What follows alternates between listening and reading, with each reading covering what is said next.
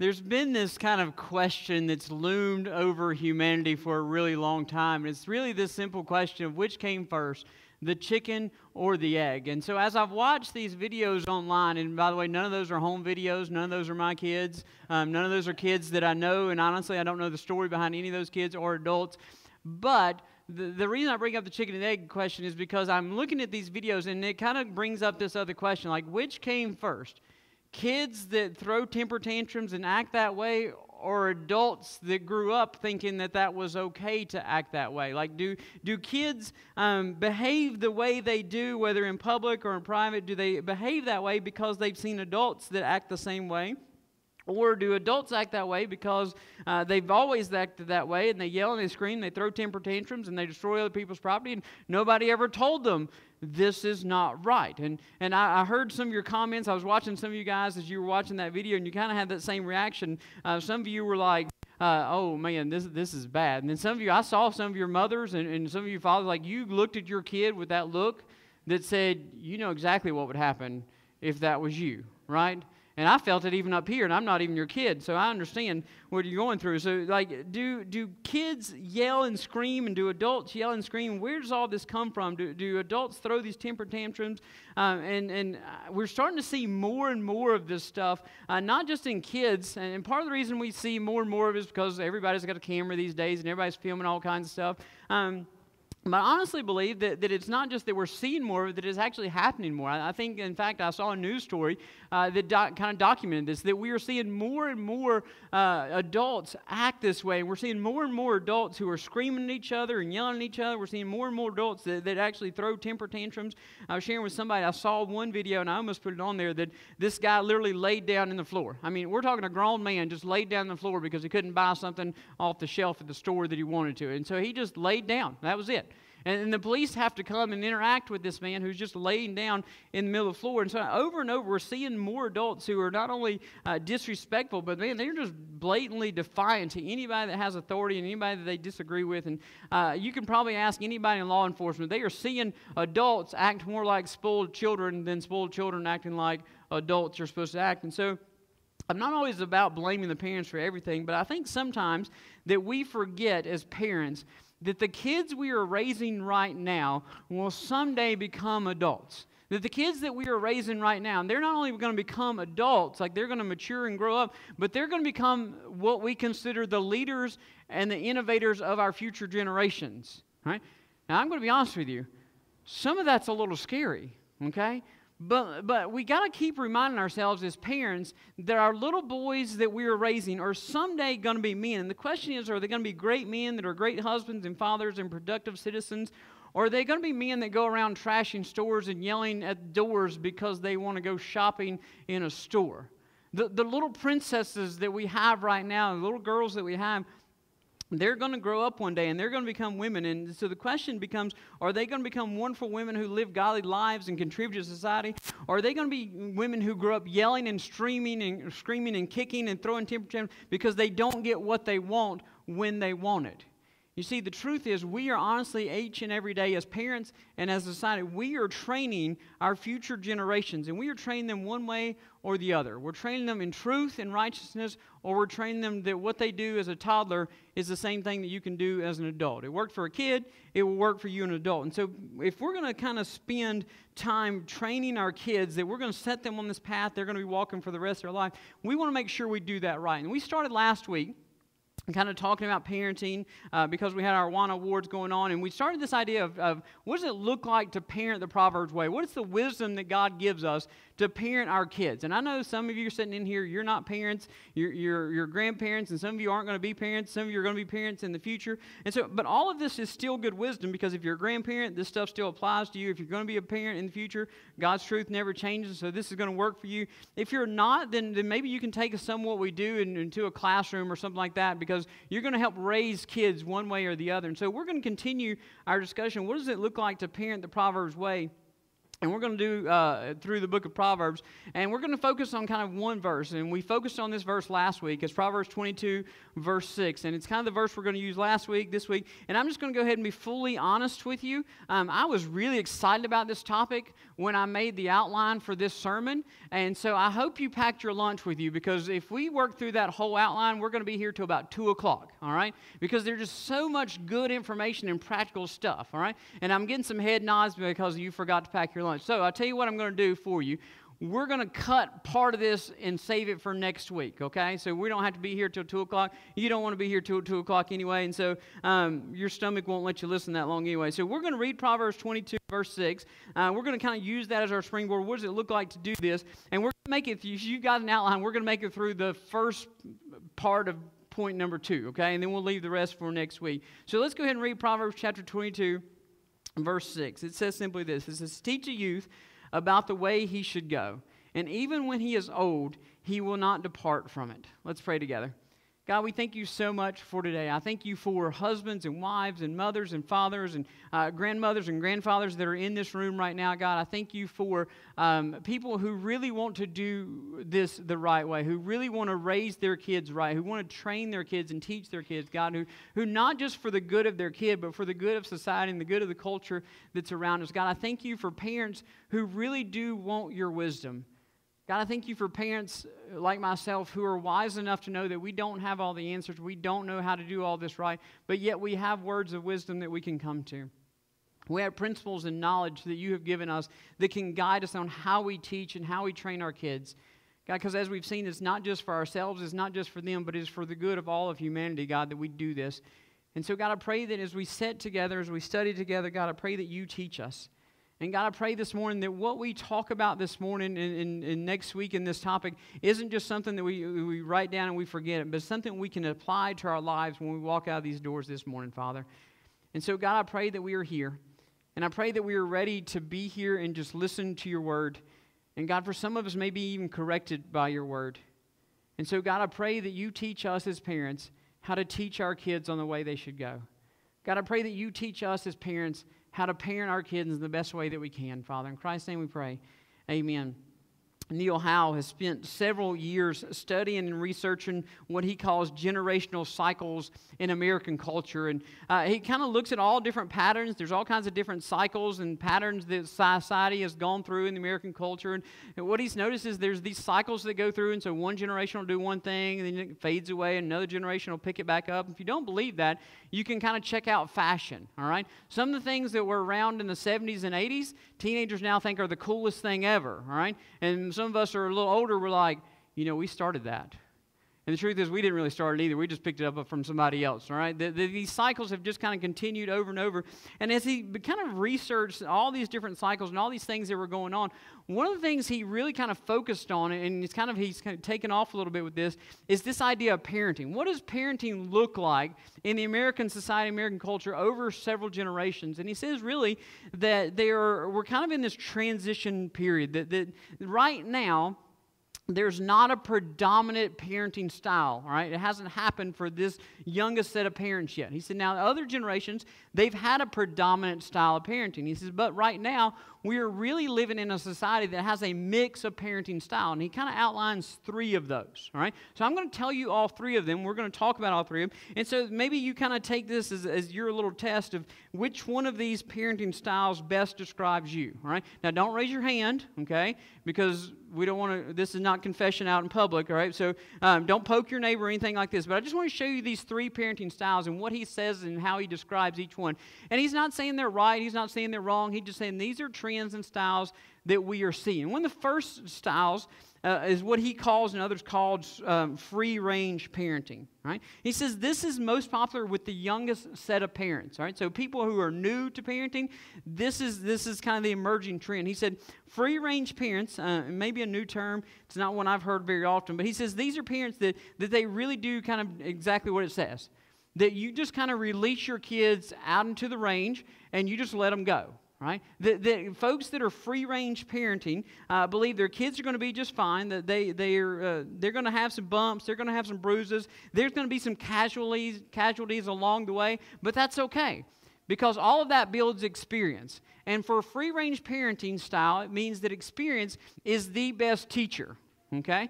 Now, there's a little bit of truth in that. There's some good thought in that, that when your child learns a certain way through experience, then they won't make that mistake again, or they will um, repeat that same thing. So just kind of let them go, let them figure things out on their own, and, uh, and, and they will figure it out, and experience will teach them what's good and what is bad, right? Now, like I said, this is the newest of the three styles, but this action is gaining some, some pretty good traction in the parenting world. In fact, in two thousand nine, or excuse me, in two thousand eighteen, Utah became the first state in the nation who passed legislation to protect, get this, parents' parental rights to free-range parent their children, okay? I didn't know we had to have legislation for that, but basically if you want to send your kids out in the field, let them go, all right? Apparently we have to have laws that tell you you can do that, but there, one state has passed this. There's a, several other states that are kind of considering this of you need to let parents just let the decision of let their kids go and let their kids kind of do this, all right? Now, that's the first one. The second style that he says is very, very different from that, okay?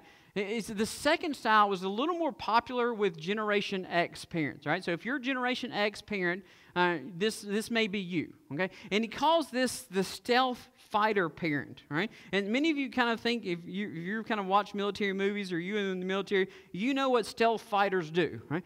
The, they, stealth fighters, you don't see them. You don't know where they come from. I mean, their whole goal is kind of be off in the distance and silent and quiet until attack time is ready.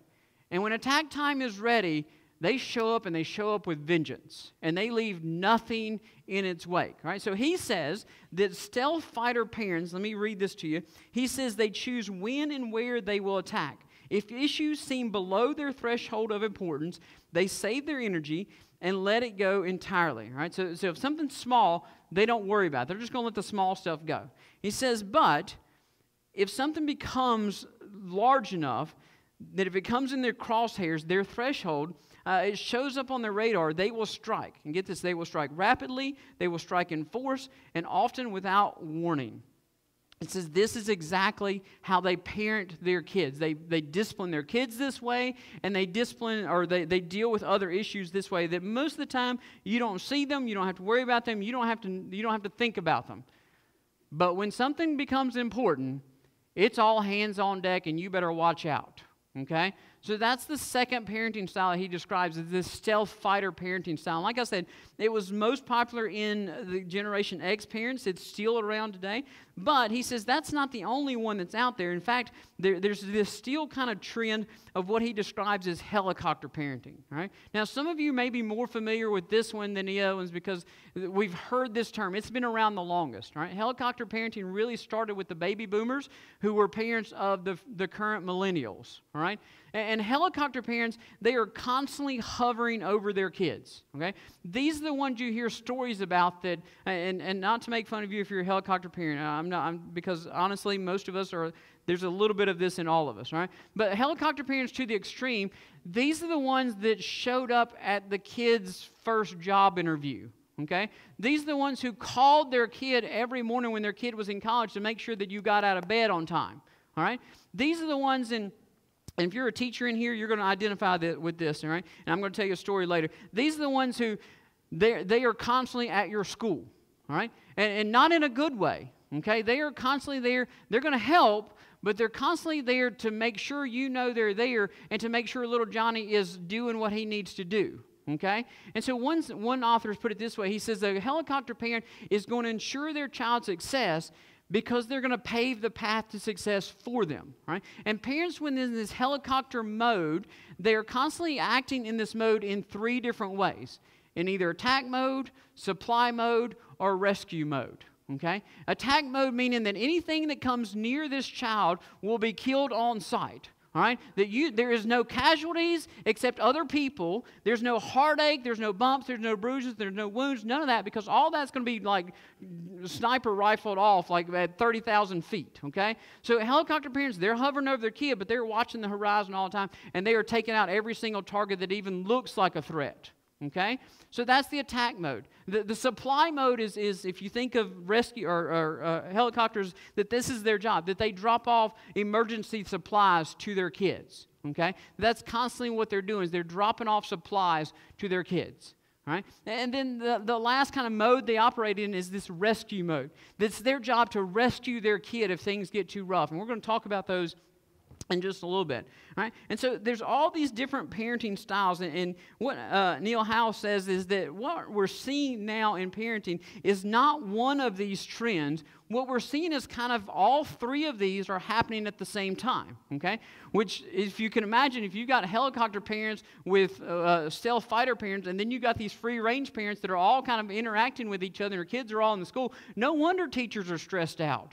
Like, thank goodness, maybe virtual school wasn't so bad because the parents couldn't show up.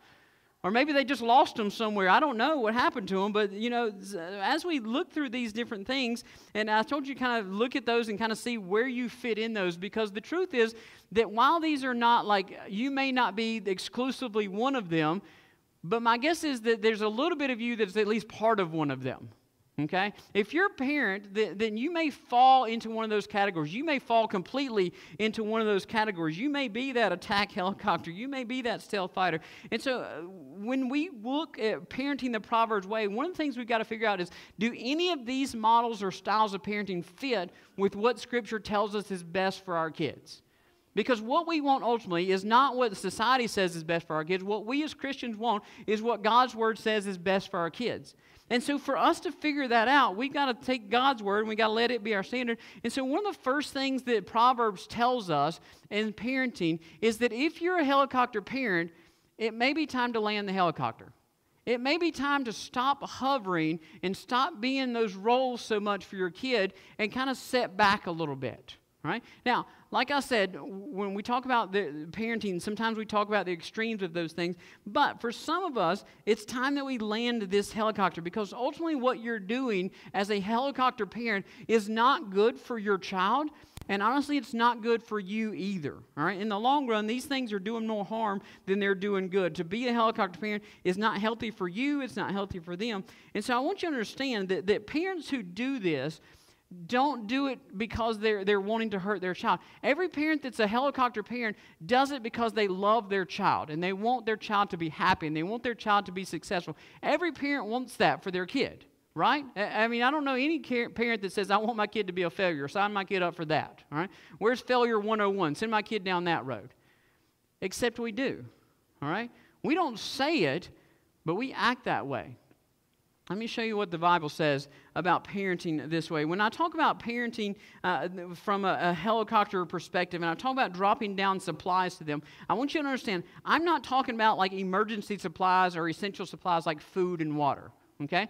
I'm talking about this culture and the society we live in where we think that their needs are the same thing as their wants, right? We live in this culture in the society that says if my, what my kid needs to be successful is to be happy and to be entertained constantly, right? And that will make my house and that will make my kid function smoothly, okay? And so what we do as helicopter parents is we drop down those supplies that meet those needs, except they're not needs, they're just wants. And here's how it happens, because we start off with this idea of we want our kids' first Christmas to be important, right? Every kid's first Christmas, you got to have tons of stuff, you got to have tons of toys, and so we drop down the supplies that are going to make that infant, that one-year-old or however old they are on their first birthday, or not on their, obviously they're one on their first birthday, but on their first Christmas, we're going to drop down those toys that are going to meet that need of making them happy and entertained. We're going to do that at Christmas, and then we're going to do that again at their birthday. And the problem is that the kid sees this gift come down,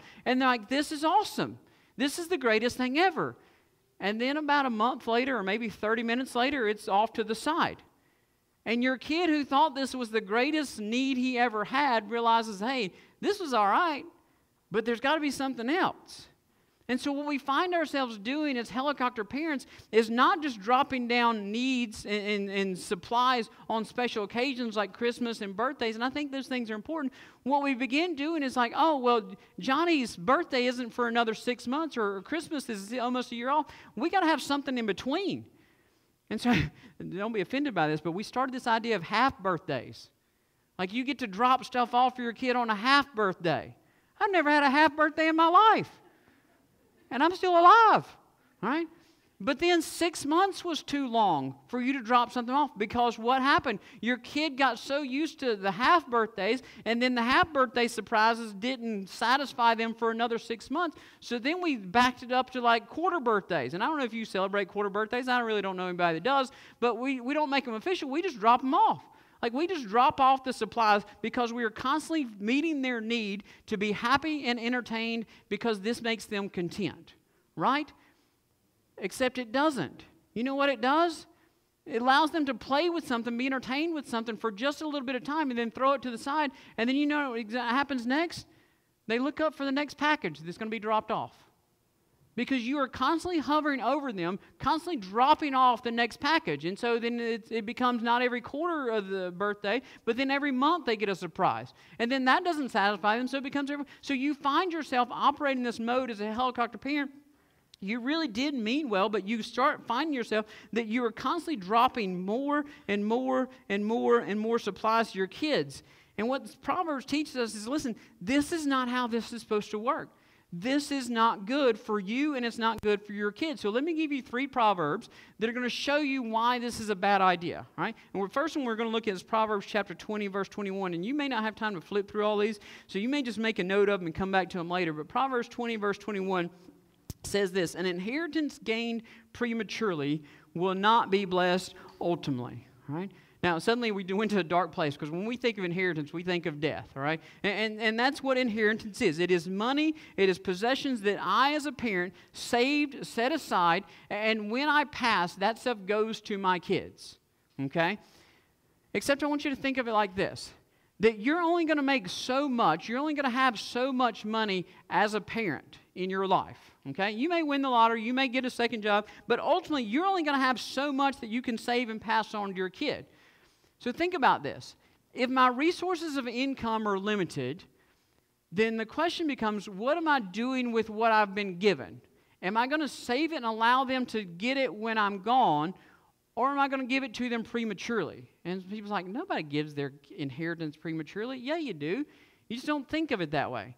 You see, when we start buying stuff for our kids to hover over them, to drop off the supplies, we are constantly spending money on them. Right? And if you're constantly spending money on stuff or on activities or all this stuff to constantly feed their need of happiness, you know what you're doing? You're draining those resources that you're not saving at the end. Instead, you're spending them now. Ultimately, what you're doing is you're giving them stuff you should have saved for them. You're giving it to them now. And so you're giving these kids their inheritance at the age of two, three, four, five, six. And guess what happens at the end of your life?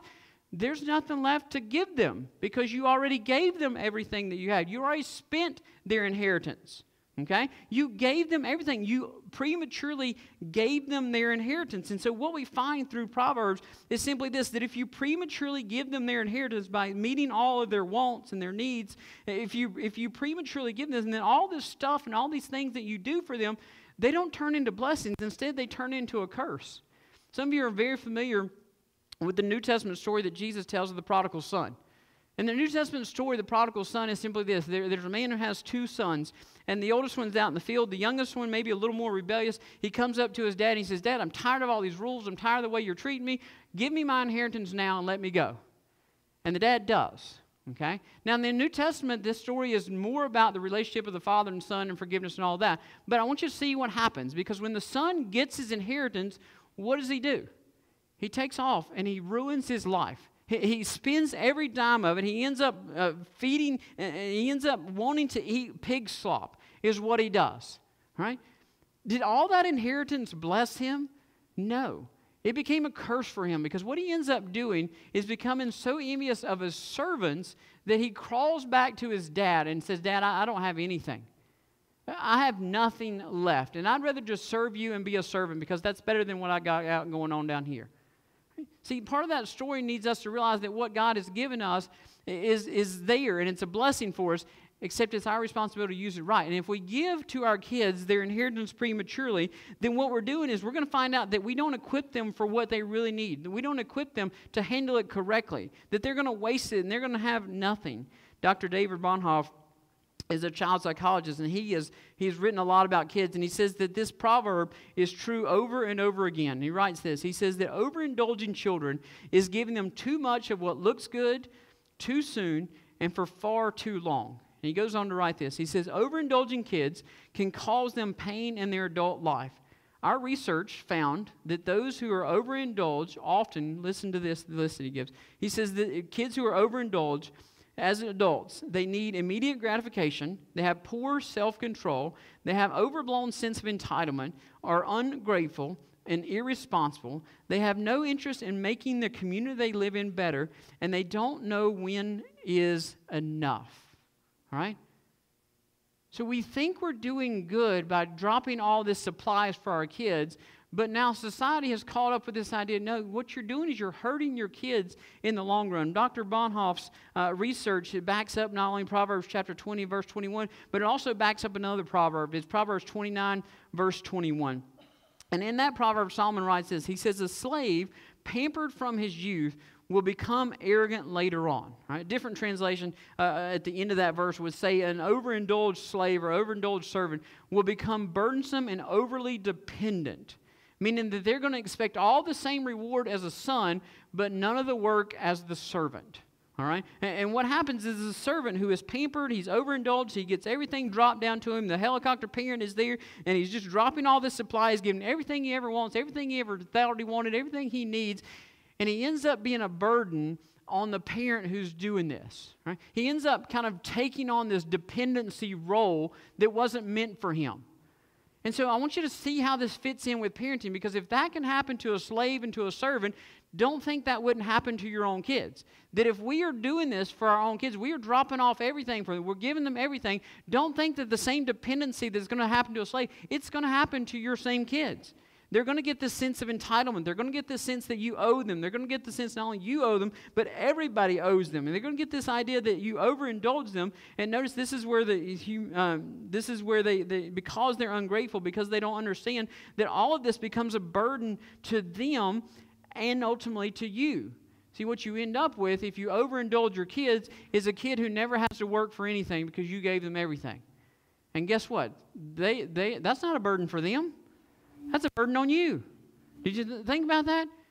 I watched another video, and I almost showed it on on the video on the screen this week, but there was way too much uh, language um, that that I would just have to silence the whole thing if I did. But it was this man who who took all of his uh, son's video games. And I'm not talking son like a little son. I'm not talking about even a, a college-age son. I'm talking about an adult, grown man, right, who's been through college, uh, should have been out on his own or, or should have been doing something, and instead he spends his whole day, some of you may have seen this video, he spends his whole day playing these video games, and his dad takes all of them, he throws them in the yard, and you see the video is this son yelling at the dad, who the dad's sitting on his zero-turn mower, eyeballing all these video games.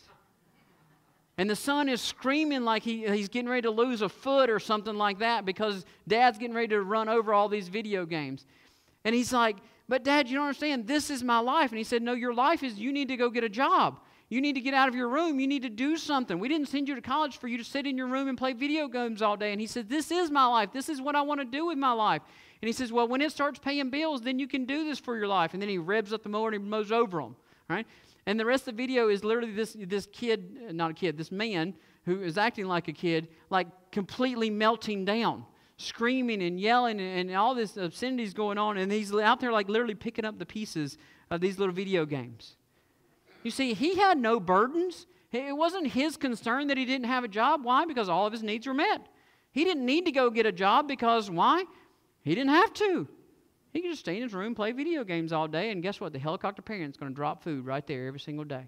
The helicopter parent's going to drop that phone bill. That helicopter parent's going to drop the next game. That helicopter parent's going to drop the next thing. And notice the burden is not on the kid at all. It's on the parent. Let me show you another one where the burden falls. Because overindulged kids don't understand that, that they are they're kind of the situation, they're not only a financial burden, but they're also an emotional burden for the parent. Proverbs chapter twenty-eight, verse seven makes this clear. He says, a discerning son keeps the law, but a companion of gluttons humiliates his father.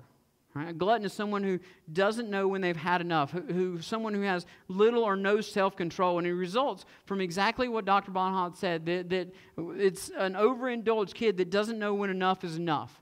Right? And so you have this kid who sits with these other kids, or adult who sits with these other adults, and, and they all don't know when to stop. They all don't know when to say, I've had enough. They all don't know that, that they are overindulged. And so notice where the shame and humiliation is at. It's not on the kid. It's on the father. You see, the kid who's overindulged, he don't feel bad for being overindulged. The kid who is overindulged, he don't feel humiliated by it. There's no shame for him. Why buy the cow when you can get the milk for free, right? That's not just a marriage expression. It happens with kids too. So listen, they don't feel it. There's no shame in that. It's on the parents. The parents feel the shame. The parents feel the guilt. The parents are the one who have to deal with this humiliation because the, the, they're paying the price for the child's lack of self-control. And so when we put these verses together, it's clear that, listen, if you're hovering over your kid to give them everything that they want, it's not good for them, and it's not good for you. In fact, you're doing more harm for them and for yourself than you're doing good. What you're doing is you're setting up these unreasonable expectations that this is what reality looks like. This is what the world looks like. And then at some point, if you do drop them off in the world, they're kind of left lost because they've never had to take care of anything on their own. They never had to work for anything on their own. You, you've done this as this idea of protecting your kids but, or supplying your kids, but what you've done is you've set up this heartache that's going to come for them, and, and you've kind of dropped the supplies. And so for some of us, we got to stop hovering. We got to stop dropping supplies. We got to land the helicopter. But see, that's not the only reason that helicopters hover. They don't just hover to drop supplies. Maybe you don't hover over your kid to drop supplies. Maybe you're the rescue helicopter, right? That you honestly think your job is to rescue your kid. And all of us think that, right?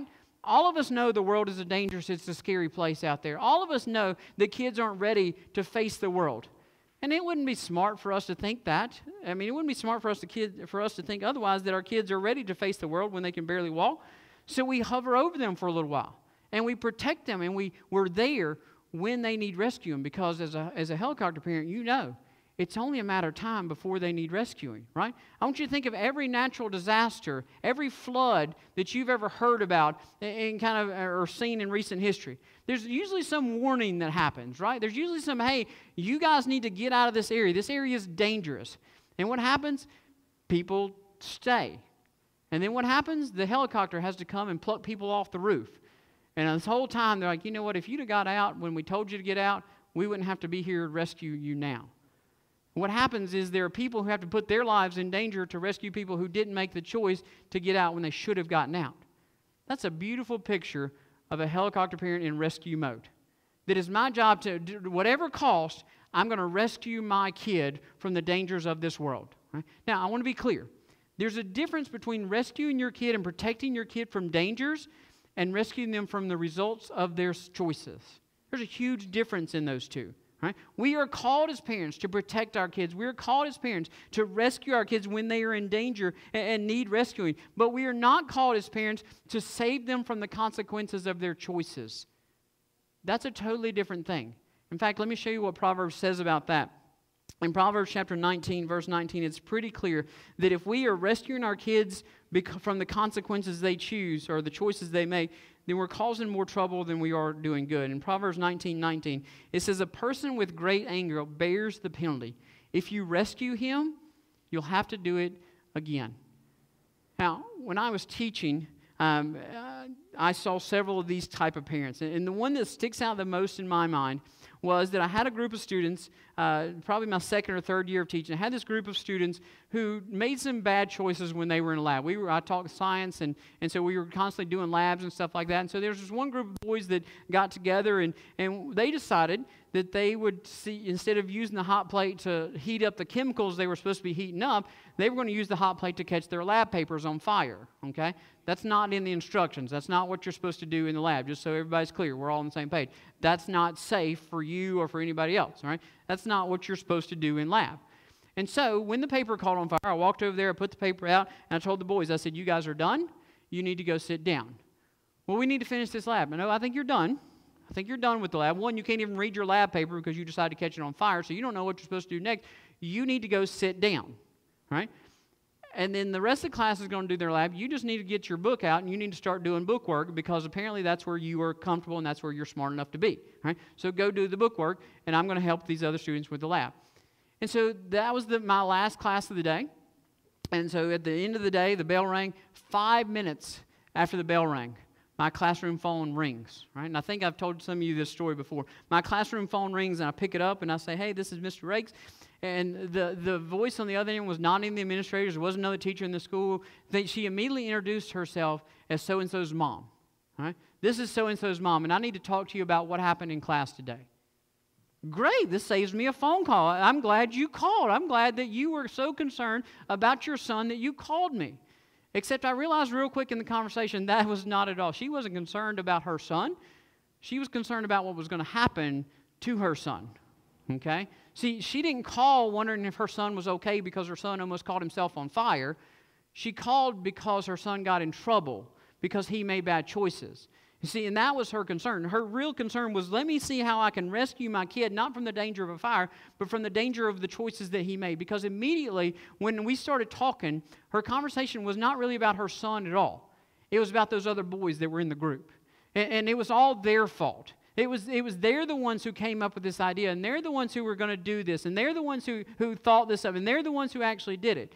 And I said, ma'am, I can honestly believe all of that, except for the fact that your son was the one who hold, was holding the lab paper while it was on fire, which means yours is the son who actually was doing this in the first place.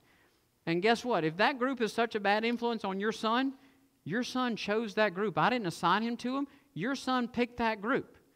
Well, he didn't know that's what was going to happen, was the very next comment that I got. And so I probably didn't handle this as well as I should have. I'm just going to, this is a moment of confession.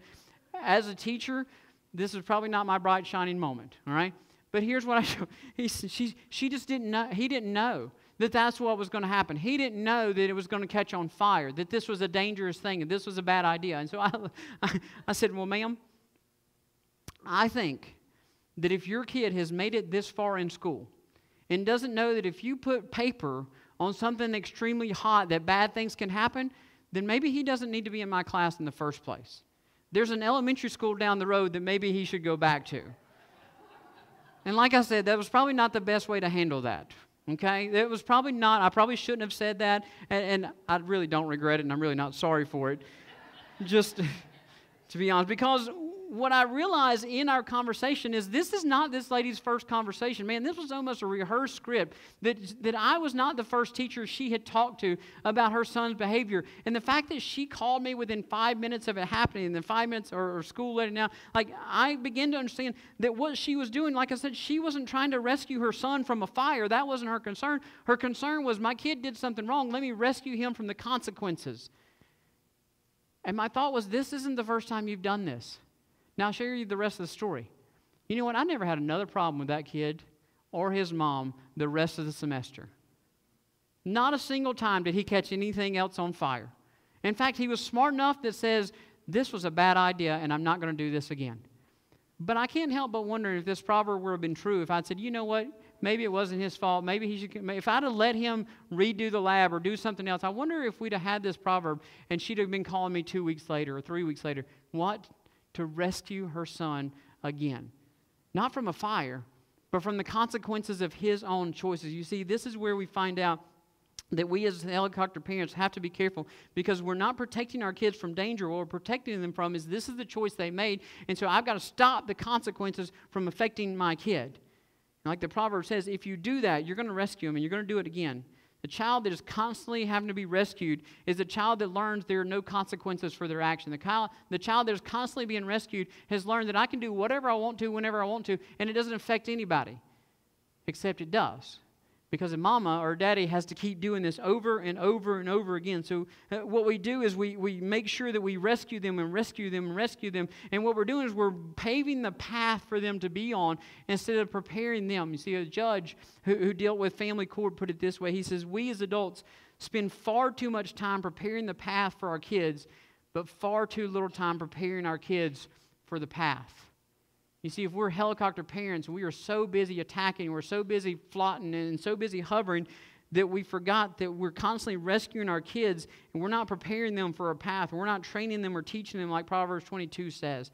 If you really want to rescue your kid, then maybe sometimes you have to let them live with the consequences. If you really want to rescue your kid, then don't save them from the consequences. Instead, what Proverbs teaches us is that you show them that there are consequences. Proverbs chapter twenty-three, verse fourteen puts it this way. It says that if you strike him with a rod, you will rescue his life from Sheol, or you will rescue his life from the place of death. So if you want to rescue someone, if you want to rescue a child, don't always pluck them out of their consequences. Instead, show them that their actions have consequences. So for some of us, it's time that we land the helicopter, and for some of us, it's time that we need to pick up the rod. And, and I'm going to be honest with you, when I was a kid, I thought my mom and my grandma shared the same favorite Bible verse, because it's the Bible verse that, that they repeated to me and my brother quite constantly. And it was this Bible verse that was simply this: spare the rod, spoil the child. All right? Now, I saw some of you mouth that because that was your parents' favorite Bible verse too. And the only reason I think it was my parents' favorite Bible verse is because I heard that Bible verse more than any other Bible verse in my house. All right? Spare the rod, spoil the child. And, and my brother and I knew that as soon as those words came out of Mom or Grandma's mouth, we'd have had it. There was no talking our way. This was going to be a done deal. Like, we were set. We might as well go ahead and, like, prepare for it. We were going to get the whooping that we deserved. There was no escaping of this whatsoever. But I'm going to tell you a secret this morning, and I don't know that I've told anybody else this secret. You ready for this?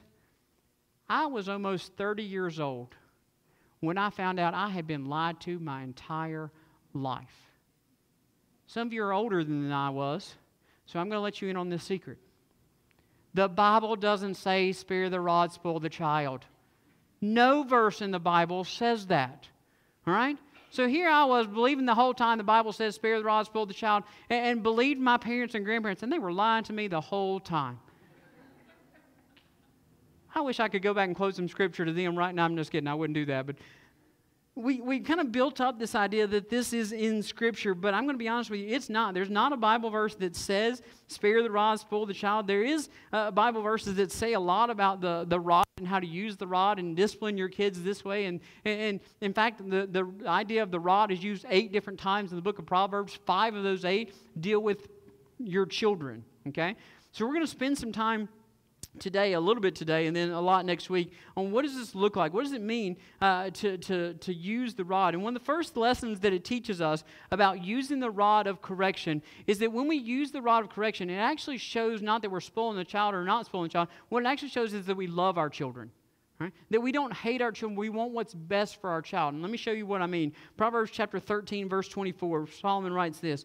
He says, the one who will not use the rod, hence the spare the rod, okay? If you've got the old King James, he that spareth the rod, that's where that comes from, okay? And that's where it stops. That's, the rest of it's not there, all right? But the one who does not use the rod hates his son.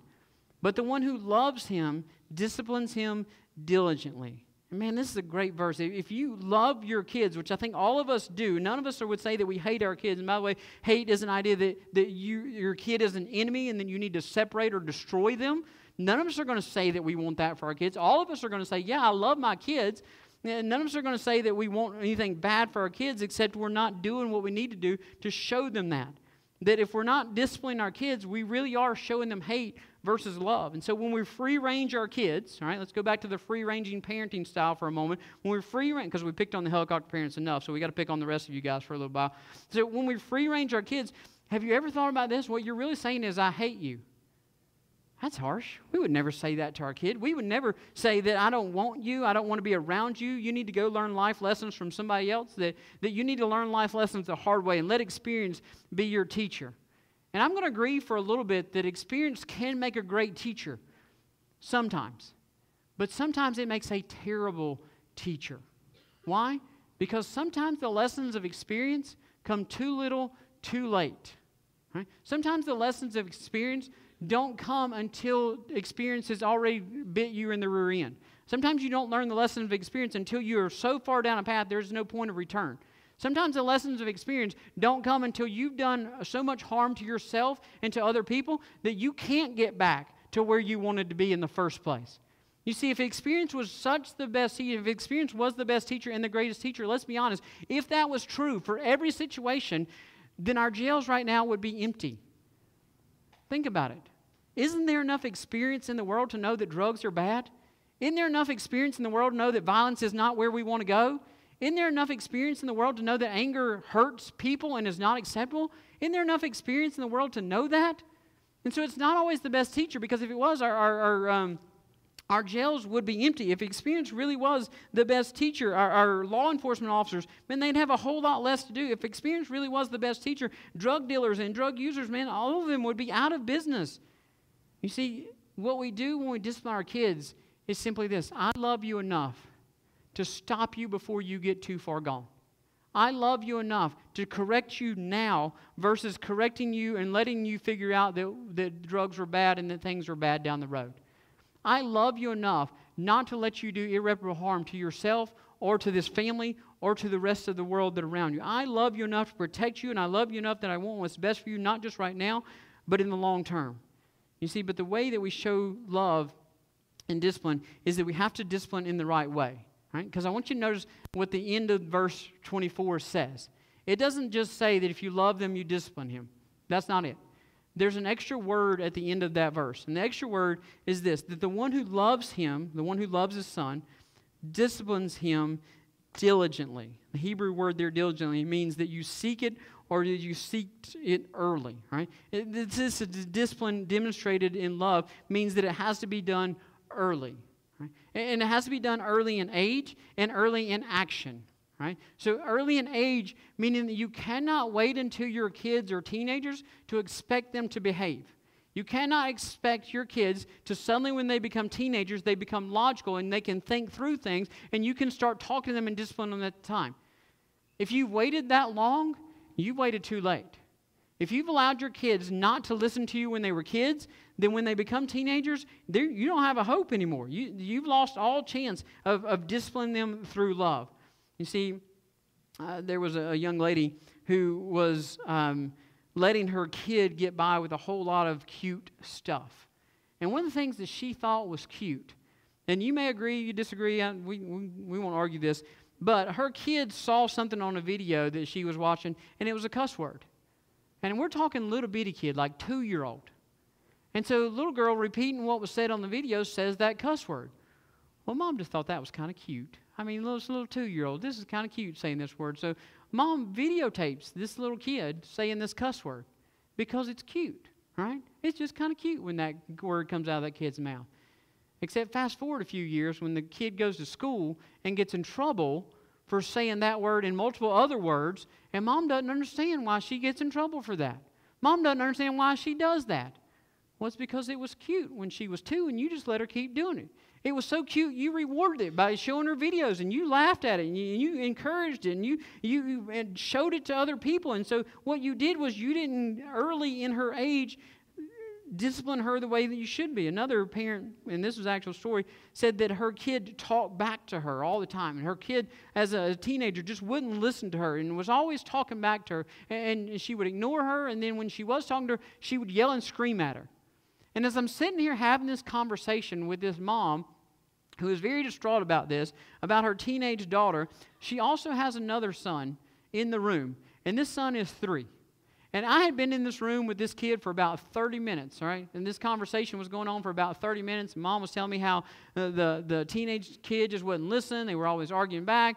And in that thirty minutes, I thought a bomb went off in that room. I mean, what you saw in that video of the kid doing that to the store was what was happening in that room as we were talking. There was just stuff flying everywhere, and the, the mom occasionally would stop, and she said, "Don't do that." And the kid just kept right on going. I mean, there was stuff everywhere, and, and the kid didn't listen at all. And so it didn't take me very long to figure out the reason your teenage kid doesn't listen is because when they were this age, you didn't teach them to listen. You see, if we're going to discipline our kids, we got to do it diligently. It means we got to start young. We got to seek it early, but not just in age, but also in action. Listen, this is where the stealth fighter parents, this is where we get in trouble, okay? Because we cannot let stuff just continue on until it gets to a breaking point. And if we're going to discipline, we got to discipline them young in age, but also young in action. You see, we as stealth fighter parents, and I'll include myself because I do have a little tendency of this myself, right? Maybe you don't, maybe you do, it's up to you. But stealth fighter parents, what we do is, that's not important, we just let that go. That's not important, we just let that go. That's not that big of a deal, we just let that go. And then all of a sudden something is important. And we strike with fury. And our kid is wondering like, whoa, where did that come from? Like, why is all of a sudden I've been doing the exact same thing for the last four days and Dad hadn't said nothing, but all of a sudden Dad showed up today with fury and like started dropping rockets on my head, right? Why today is Dad not okay with this, but he's been okay with this all along? Because I was mad, because I was angry, because I let things, all of a sudden it reached my radar. Right? The truth is that same behavior had been going all the time. If we're going to discipline our kids, we've got to do it diligently, means young, but also when the behavior starts. We can't wait till it builds up. We can't wait till it keeps going. We can't wait until it, it suddenly becomes important to us or inconvenience to us. We've got to start it young. You see, if we don't do it, our kids are left wondering, why in the world is this such a big deal now when it hadn't been such a big deal earlier? We find ourselves being inconsistent if we're the stealth fighter ones, because we just show up, we drop the bombs, and we take off. And we wait for the next big blow-up, and we have this blow-up, boom, and we drop the bombs, and we take off. We're not disciplining our kids if we don't do it diligently. We're not disciplining our kids and setting them on the path they should go if we're not going to be consistent in the way that we discipline them. And we're not showing them love by just dropping bombs when it becomes a big deal. We're not showing them love if, if we just drop the bombs and, and drop the hammer and, and become this huge disciplinarian for about thirty seconds in their life, and then we move on to something else. If you want to show your kid love, you start when they're young. And you start training them and teaching them when they're young. And you start training them and teaching them that this behavior is right and this behavior is wrong. And you start training them from the very beginning so that you don't have these moments of inconsistency. You don't have these moments where there's just this huge blow up and everybody in the house is yelling and screaming and, and everybody in the house is mad, and then nothing gets resolved in those moments. What you do is you start young. You start when the actions start. And you train them from those moments. And that's when you show them, I'm doing this because I love you. Let's be honest. If you're a parent, you're a stealth fighter parent, and you're yelling and you're screaming at your kid, and, and do you really think your kid should, feels love at that moment? No, what they feel is wrath at that moment. But the truth is the wrath comes because you overlooked everything else that was building up to it, and then all of a sudden it became time to come in and, and strike. There was no warning, but it was building up in you all the time. And so a true disciplinarian, a true loving disciplinarian says, no, we're going to stop this before it gets started. We're not going to reach the point where we are all yelling and screaming, because I love you enough not to do this to you. And I love you enough not to let you get so far down this path that you can't come back to it. I love you enough that I'm not going to yell at you. I'm going to discipline you in love, and I'm going to do it diligently, and I'm going to do it early. And so when we parent our, our kids, the truth is we're not going to be helicopter parents, but we're not going to be stealth fighter parents, and we're not going to be free-range parents. Because none of those fit what it looks like to parent the Proverbs way. None of those fit with what the Bible teaches us of this is what a parent does and this is what is best for your kids, not just now, but for the rest of their lives. None of those fit the description of teaching your kid the way they should go so that when they are older, they won't depart from it. Let's pray together.